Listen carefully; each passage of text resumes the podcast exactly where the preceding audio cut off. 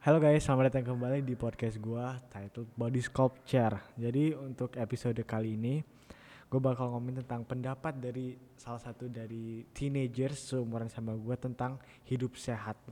Dan juga salah dan dia adalah partner dalam webinar gua. Oke.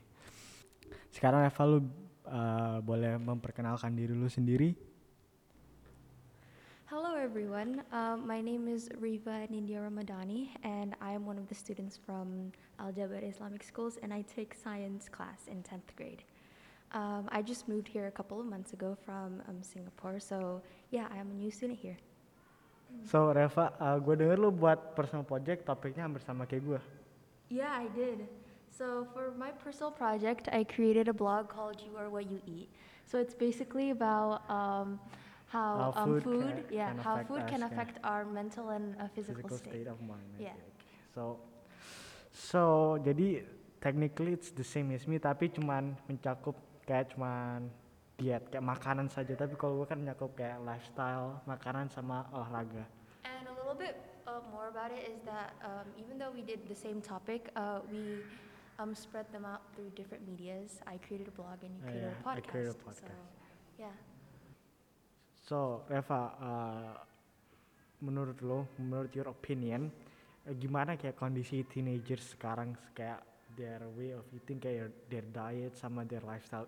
Do you think itu kayak the way they're living now is healthy?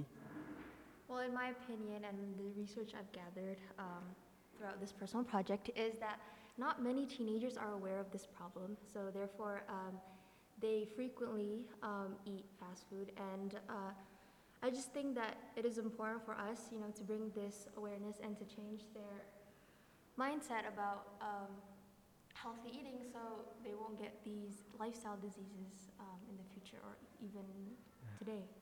Nice, that's nice. That's Oke, Reva. uh, sekarang pertanyaan berikutnya gua. Do you think uh, the way you're living right now is healthy kayak berdasarkan makanan yang lu makan sekarang? Jadi menurut gua, menurut riset gua, uh, makanan seperti kayak white bread sama makan-makanan karbohidrat yang diproses itu ada carcinogen. Carcinogen itu bisa menyebabkan kanker. Uh, seberapa uh, beberapa tipe kanker. Menurut lu yang yang lu makan setiap hari itu sehat nggak? To be honest with y'all, um, uh, just a little background about what before um, this project. Um, I wasn't aware of the food I consume um, on a daily basis, of um, especially what it consists of.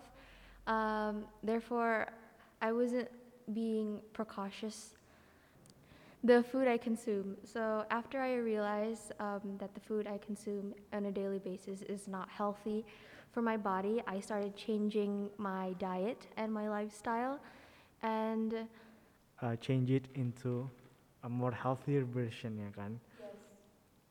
So, uh, menurut salah satu primary resource yang gua interview, katanya dia bahwa kalau kita mau berubah jadi kayak kehidupan yang lebih sehat, misalnya makan, kita mulai mulai dari yang paling simple seperti kayak kurangin porsi makan kalian dan mulai tambahin sayuran and veg eh, sayuran sama fruits. And tapi perlahan-lahan jadi lu kayak nggak langsung kayak berubah berubah total. Tapi kayak misalnya sehari makan sehat dan ya seterusnya. Terus eh, katanya dia kita kita dalam seminggu atau dalam sebulan tuh nggak apa-apa kayak treat ourselves kayak ke makanan yang menurut kita nggak sehat.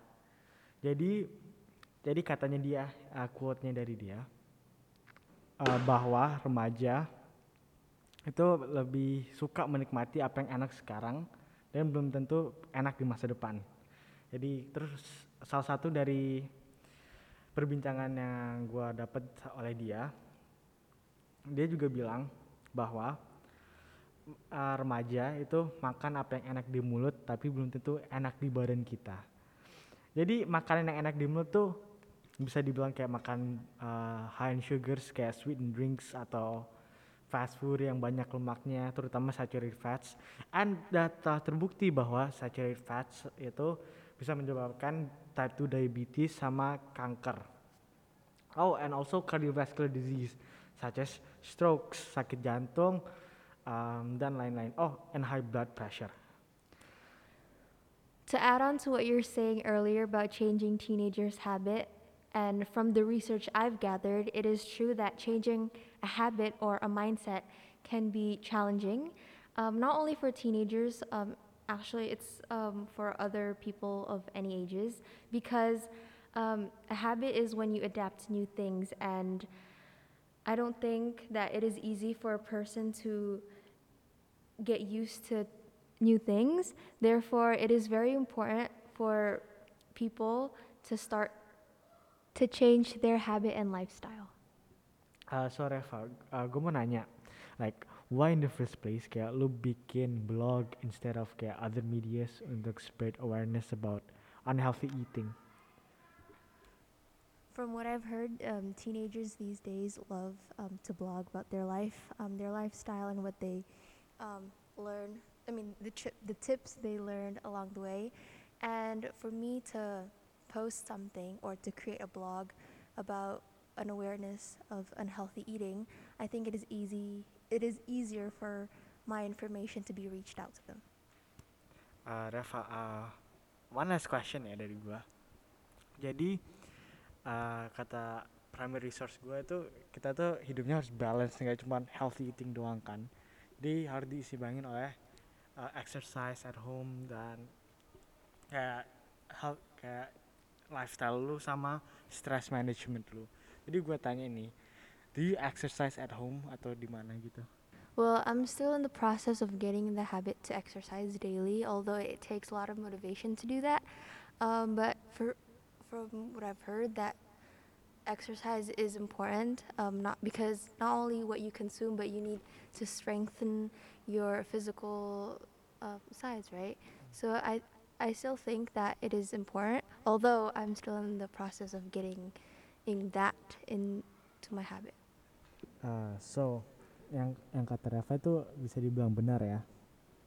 Jadi nggak kita tuh olahraga tuh nggak langsung harus kayak setiap hari langsung olahraga like what dua jam per hari. Ini jadi nggak bisa begitu. Jadi minimal lah kayak sekali seminggu itu itu paling minimal. Jadi pas gua interview salah satu primary resource-nya gua, gua gua tahu bahwa uh, betapa pentingnya untuk menjaga balance di dalam tubuh kita.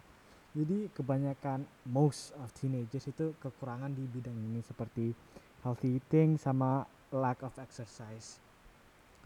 Jadi bisa dibilang ya kayak ada tiga pilar dalam kehidupan sehat.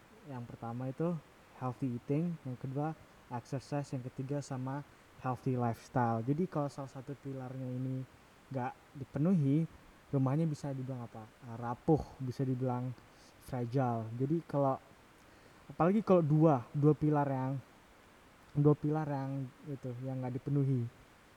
Bisa dibilang apa? Rumahnya nggak bakal berdiri. Jadi uh, tiga itu adalah foundation buat kehidupan yang lebih sehat uh, towards teenager dan mengurangi resiko cardiovascular disease kanker sama diabetes terhadap remaja.